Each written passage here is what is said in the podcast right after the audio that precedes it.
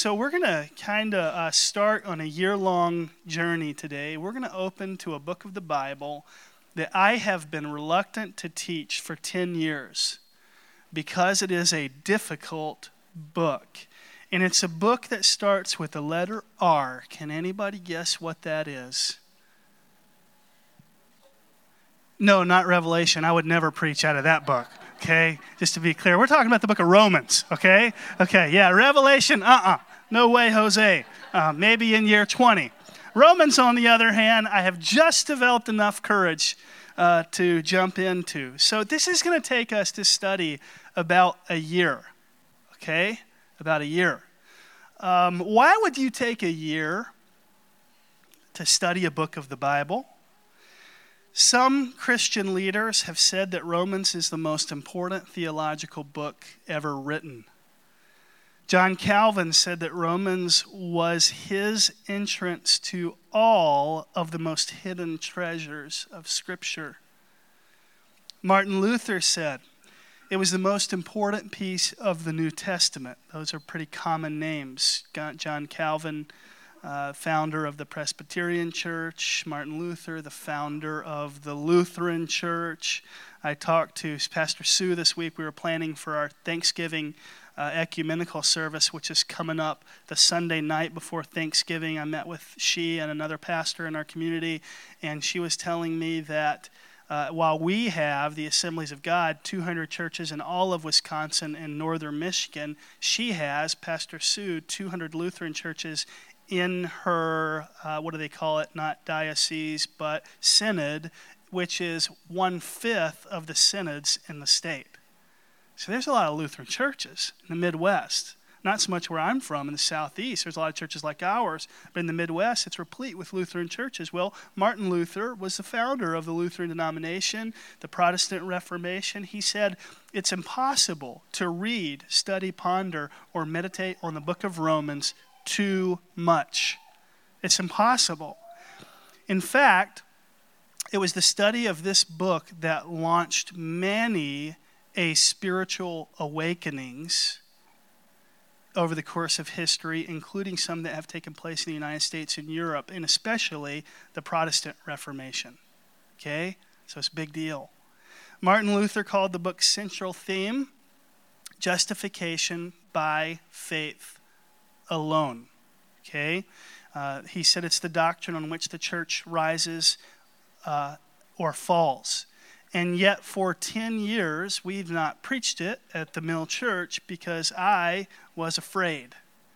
As with Galatians, as with Revelations, as with Job, uh, it's difficult. I didn't want to mess it up. I'm still hoping I don't mess it up. So may the fall of 2019 be deemed the year that we crawl out of our Star Wars bed sheets theologically and into something deep, really deep in the scriptures. Okay? This is a year that we get to work.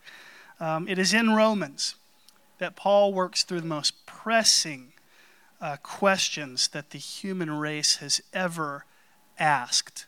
Um, he does this with the most brilliant of logic. So deep is the Apostle Paul's logic, logic, who is, by the way, regarded nearly unanimously as the greatest theologian to have ever lived, the Apostle Paul, um, the deepest thinker of the Christian faith.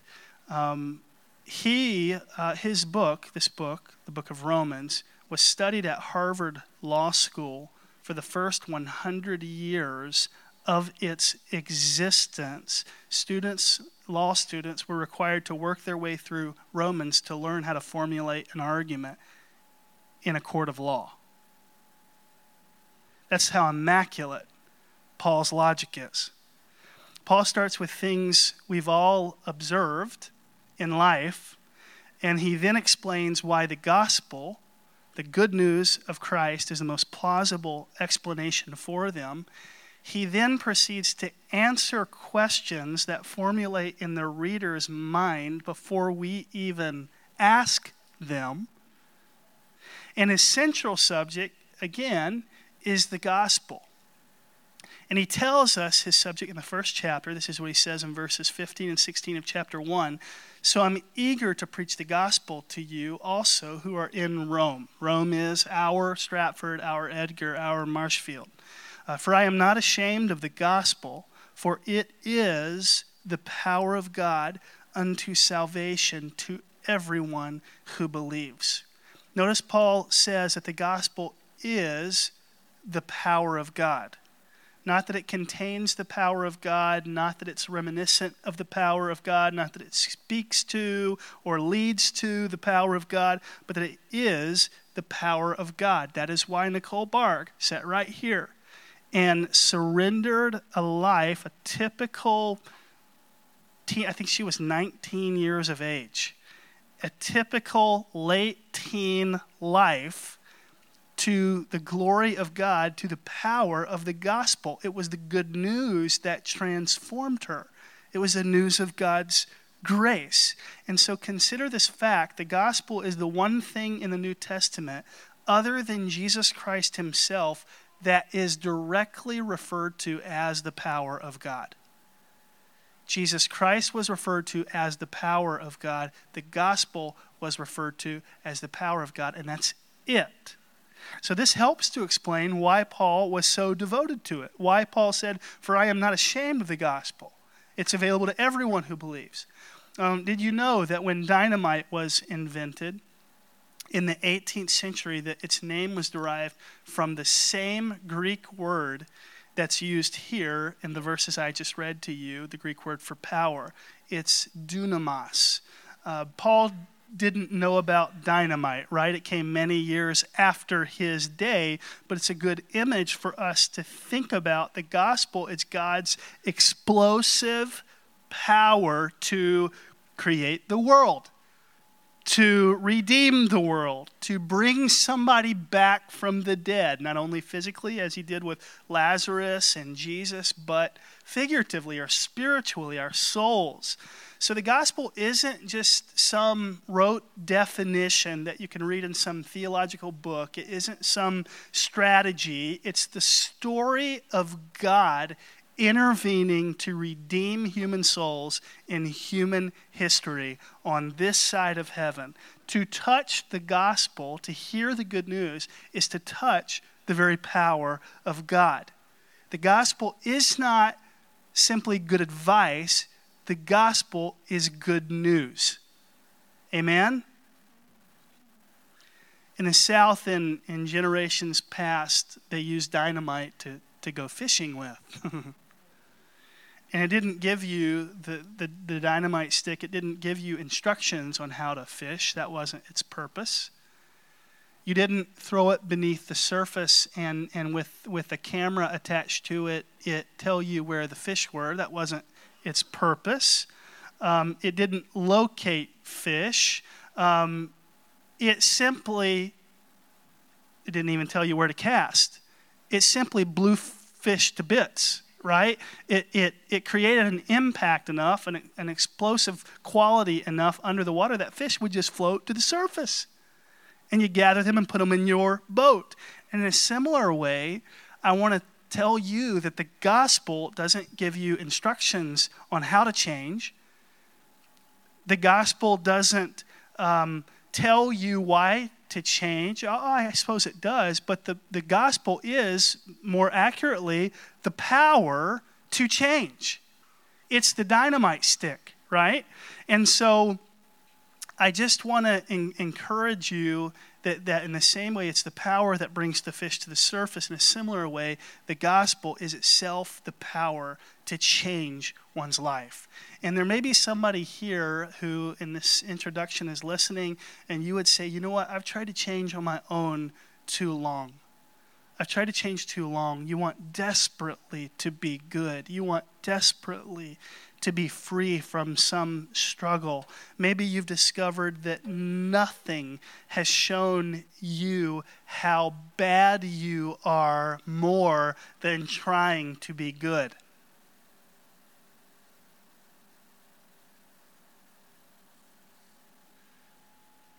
It's not that you don't know what to do. You know exactly what to do. It's that you feel powerless to change. It's the motivation you lack. It's the ability you lack. And what I hope we encounter in our year long study of the book of Romans is, is that God has given us the power to do not only what we know we should do, but what we want to do. Because I think people want to change. I think they really do. I think they lack the power, or more accurately than that, even, they don't know they have it. Pastor, I already know the gospel. Thank you very much. I already love the book of Romans. This year may be boring for me when I really think about it. Um, consider this Paul wrote this letter to Christians, not to atheists or agnostics. He didn't write it to pagans. He didn't write it to people who were marginalized. He wrote it to the church. For verse 7 of chapter 1 says he wrote it to the saints. So this is as much a book for the already believing as it is anything else we've read, or as is anything else we've read or done at the Mill Church. So, furthermore, the Apostle Peter said in his letter that the angels themselves long to peer into or look into the gospel.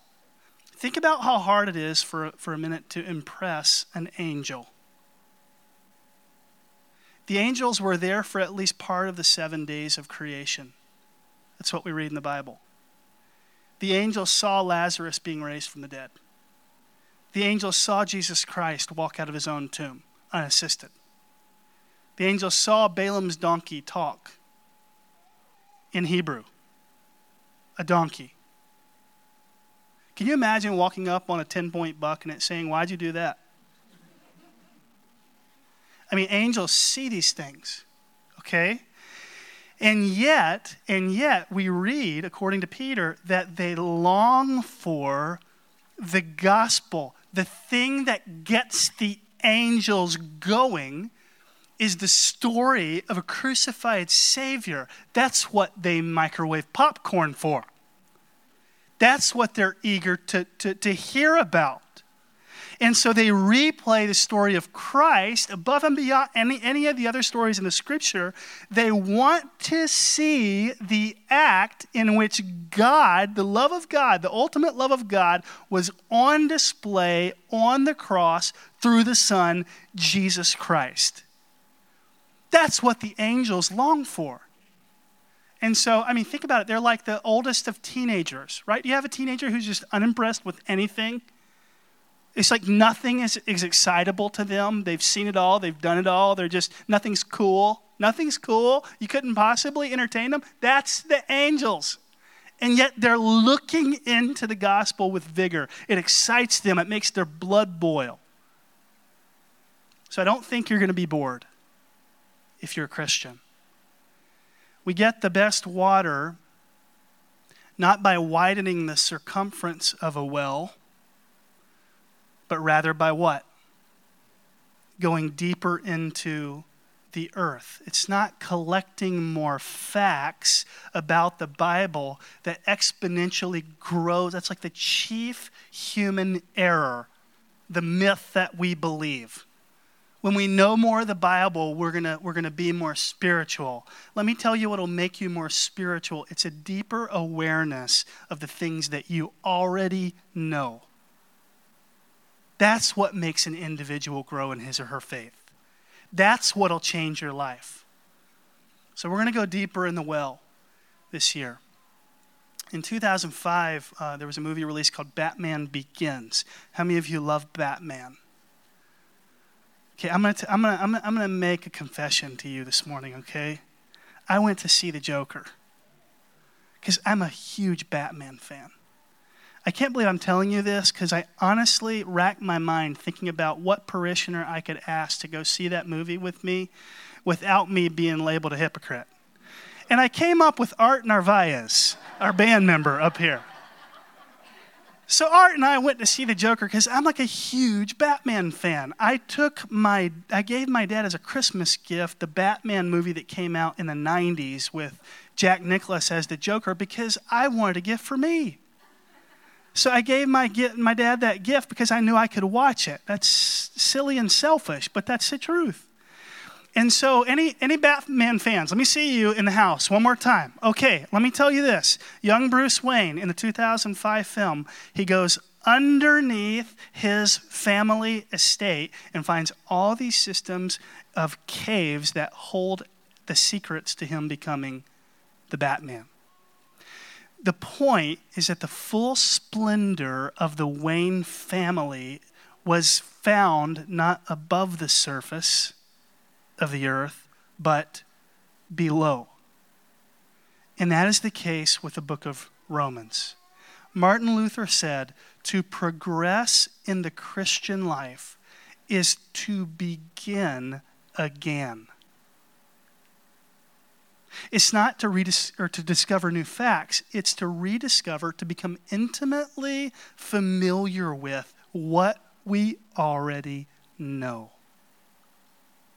Paul says in verse 17, we experience the power of the gospel not from fact to fact, but from faith to faith. Let me ask you this How did you experience the power of Christ initially? By faith. You believed for the first time that Jesus walked out of the grave by himself, right? That he died for you. Okay, I hope that's your answer. You discovered you couldn't save yourself. You discovered you needed some outside force to redeem you. That's what you discovered, right? Um, so you had to trust in God. And my point is this the same faith that connected you to Christ in, in, in the beginning is the faith that will continually allow you to experience the power of God throughout your faith journey. It is your renewed faith in Christ that will keep you connected to God's power.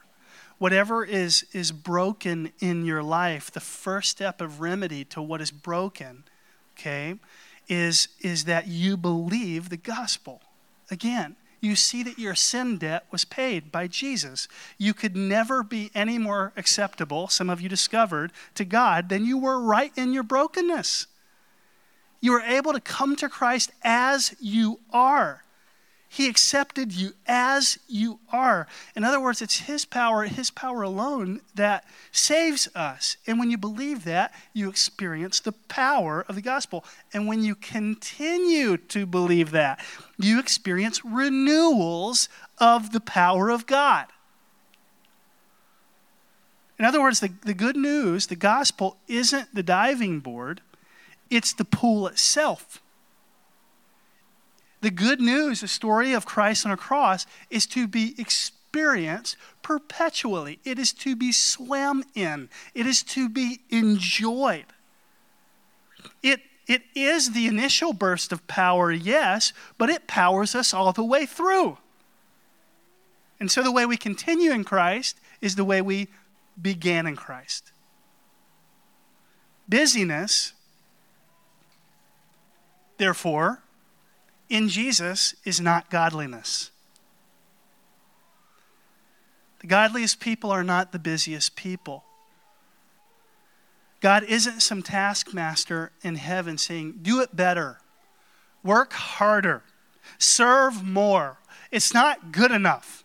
You need to try harder. Religion will make you, yes or no, spin your wheels trying to keep up. And if you're not careful in trying to do things for Jesus, you lose. I've seen this so many times. I've experienced in my own life. You lose the power of the gospel. The simplicity of the story of God who became man to redeem lost sinners.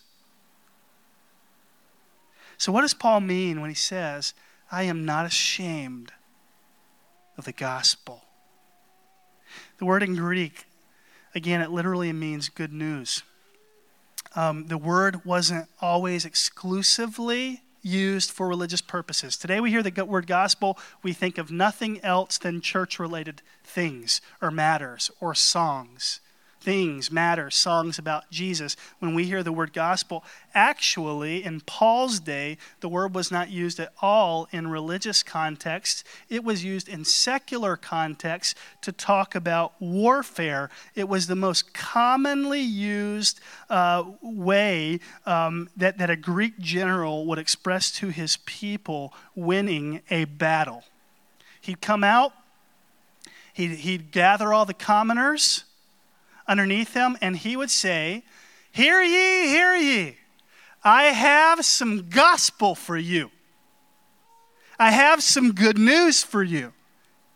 I, General Fantastic, or whatever his name was, have defeated General Lackluster and we have won. We are victorious. And everybody would cheer. It wasn't some kind of invitation to join the army, it was a declaration that the battle had already been won. So when the Apostle Paul borrows this word from secularism, he's saying, I've got some gospel for you all today. I've got some good news for you all today. Let me tell you about a battle that Jesus Christ has already won. He declared it in among his dying breaths. He said, It is what? Finished. Meaning, I've already done the work. That's where the power lies. Your salvation has already been bought. So now you can live in freedom and in peace and in security. We sing a song every once in a while here that's ages old. It's called Blessed Assurance. Man, how beautiful is it to walk through life with blessed assurance that you're going to be in heaven? To not doubt it. Because the power of God has already been put on display on the cross. Paul says in verse 17, For in it, in the gospel, the righteousness of God is revealed from faith to faith. For as it is written, the righteous shall live by faith. This is a key question that we must ask ourselves in the, in the opening and throughout our study of the book of Romans. Because you'll see this phrase again and again and again and again. What is the righteousness of God? What does that phrase even mean? What exactly is it? Because for a long time, people thought it was God's judgment for the sinner. People thought it was God's holiness in some standard that we could not, as human beings, possibly live up to. That is the righteousness of God, or so we thought. I want to assure you this morning that the righteousness of God is not some standard that we live up to, nor is it God's punishment for evildoers. This is what the righteousness of God is. The righteousness of God, and Martin Luther was, was the first one, as I understand it, to fully bring this to our attention, is a gift that God gives us when we are, in fact, unrighteous. That is the righteousness of God. This revelation is what led to countless revivals throughout history. Theologians call it gift righteousness, meaning all of a sudden a group of people discovered that truly God gave them grace even in the middle of their sin. And out of gratitude, a movement was birthed, a spiritual awakening was birthed. That has happened over and over again. Secondly, the righteousness of God is something we are given from outside ourselves. Imagine having no clue that you were about to take a physics exam, forgetting about it, and walking into your college classroom and sitting there with a blank stare on your face as you thumb through the various pages to know that you didn't understand any of it. You didn't know the answers to any of it.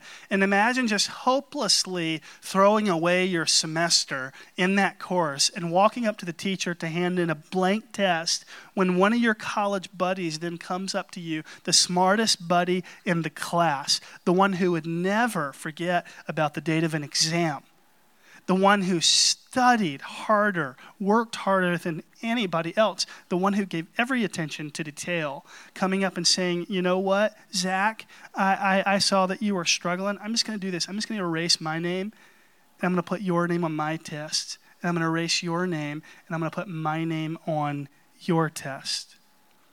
Now, at some point, the illustration breaks down because we know that's cheating. Okay? And we would not do that. But what I want to show you is that that's what Jesus Christ did for us. He gave us everything that we did not deserve. And He took on Himself, on the cross, everything that He did not deserve. Does this make sense? And so the gift of righteousness, the righteousness of God, is something we're given from outside of ourselves. Um, it's so outside of ourselves that theologians call it alien righteousness. It's like from another planet. It's just otherworldly. It just doesn't make sense. Third characteristic we'll notice about the righteousness of God is that it coexists with the sin in the life of the believer. At the same time, people who have faith in Jesus have righteousness and sin in their lives simultaneously. When you see that in spite of your sin, in your sin, God the Father, the Father you've always longed for and wanted, still loves you, everything changes. You live, it's what started the awakenings. You want to desperately serve God because you respond to his kindness. So when your life becomes not this like duty bound drudgery, but when it becomes a grateful response to God's gift, even in your sin, everything changes. Just imagine a prisoner being given a Congressional Medal of Honor and being paraded around by, a, by some dignitary as a hero in spite of the shameful deeds that they'd done. That's a visual picture of what Christ has done for us. Fourth and last, God's righteousness, Martin Luther pointed out, is for everyone. And the Apostle Paul pointed out Salvation, if you'll recall, was first available to what group of people? The Jews. Those who believed in the God of the father Abraham and Isaac, his son, and Jacob, Isaac's son. That was who salvation was available for. And the Jews had a hard time understanding how, in Paul's day, at the finished work of Jesus Christ on the cross, all of a sudden salvation came to non Jews, to Gentiles. And because the Gentiles were bad, I mean, they are bad. I mean, how can salvation be made available to Gentiles? I mean, they have perverse sexual practices and they have no concept of family and, and, and they take up two parking spaces at Menards. and they fish with dynamite. And Paul says, them too. They now have access to the grace of God. And so, if you're here this morning and you would say, I am really messed up, I'm really messed up. I just want to remind you that in a few days, God created the world out of nothing. I want to remind you that God raised Lazarus from the dead while his flesh was rotting. I want to remind you that God can handle your mess. It's no wonder Paul said, I'm eager.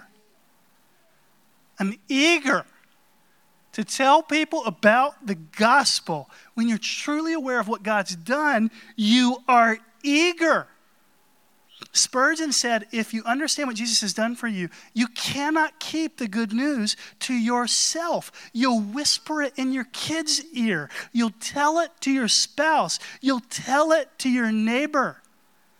You say, Pastor, I'm not all that eager. Maybe, maybe the reason you're not eager to share the gospel is because you have not experienced the true power of the gospel. Maybe for you it's a theory. Maybe for you it's a concept. Maybe for you it's a possibility. And I think that's a great starting place, frankly, to admit that. So I'm trusting that during this study, over the next year, you'll experience, not think about, not contemplate on, you'll experience the gospel that is the power of God. And you'll be unable to keep your mouth shut. And by the way, for Paul, the writer of Romans, being eager came with a cost. Today, people go to Rome for vacation. Today, it's a destination point people are eager to get to. Not in Paul's day. For Paul, going to Rome, we learn this in the book of Acts, meant beatings, stonings, imprisonment, shipwrecks, and snake bites. But yet, to Paul, the gospel was worth it. Is the good news worth it for you? Is it worth taking risks? Is it worth being uncomfortable? Is it worth building a building so that we'll have a place to share the gospel to kids as they grow into adolescence and young adults? We at the Mill Church, we need to stay focused on the gospel, the good news. A crucified, resurrected Savior for you because that's where the power lies. Sure, we want to be relevant. Sure, we just did a study on the five emotions, blah, blah, blah, blah, blah. But learning the five steps to overcome depression isn't nearly as powerful as being fully aware of the 5,000 steps Jesus took to pursue you. That's transformative. Nothing, not politics, not solving world hunger. Nothing is as important an agenda as sharing the gospel. The good news that Jesus loved you so much that he paid the debt that you owed, he gave you the righteousness that he possessed. So here's my question and challenge to you before you go Who is your one? That's what I'm going to call it throughout this series. Who's the one person that you might identify in your life that you can, over the next year, continue to build a relationship with and share the gospel with? Who is that one person? Can you imagine what would happen if each of us won one person? And only one person to the faith over the course of this study? Can you imagine what would happen at the Mill Church? Maybe you'd invite them to church. Maybe you'd invite them to your life group. Maybe you'd invite them to Alpha. Maybe you'd Google how to share the gospel with them. You can do that. Maybe you'd simply ask them how you might pray for them. Maybe that would be the introduction. Maybe you'd do an act of service for them and rake their leaves. And continue to be strategic about how to win their friendship and their trust. Maybe you invite them over to your house for dinner. How eager are you to share the gospel? Let's pray.